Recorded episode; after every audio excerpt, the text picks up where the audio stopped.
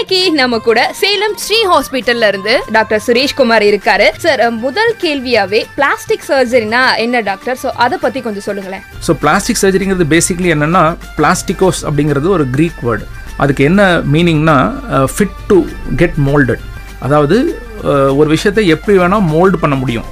அப்படிங்கிறதுக்கு தான் பிளாஸ்டிகோஸ்ங்கிற மீனிங் ஸோ தட் மீன்ஸ் ஒரு பிளாஸ்டிக் சர்ஜன் எந்த டிஷ்யூவை வேணால் எப்படி வேணால் மோல்ட் பண்ணி எந்த ஷேப் வேணால் கொடுக்க முடியும் அப்படிங்கிறதுனால தான் இந்த ஃபீல்டுக்கு பிளாஸ்டிக் சர்ஜரின்னு பேர் வந்தது.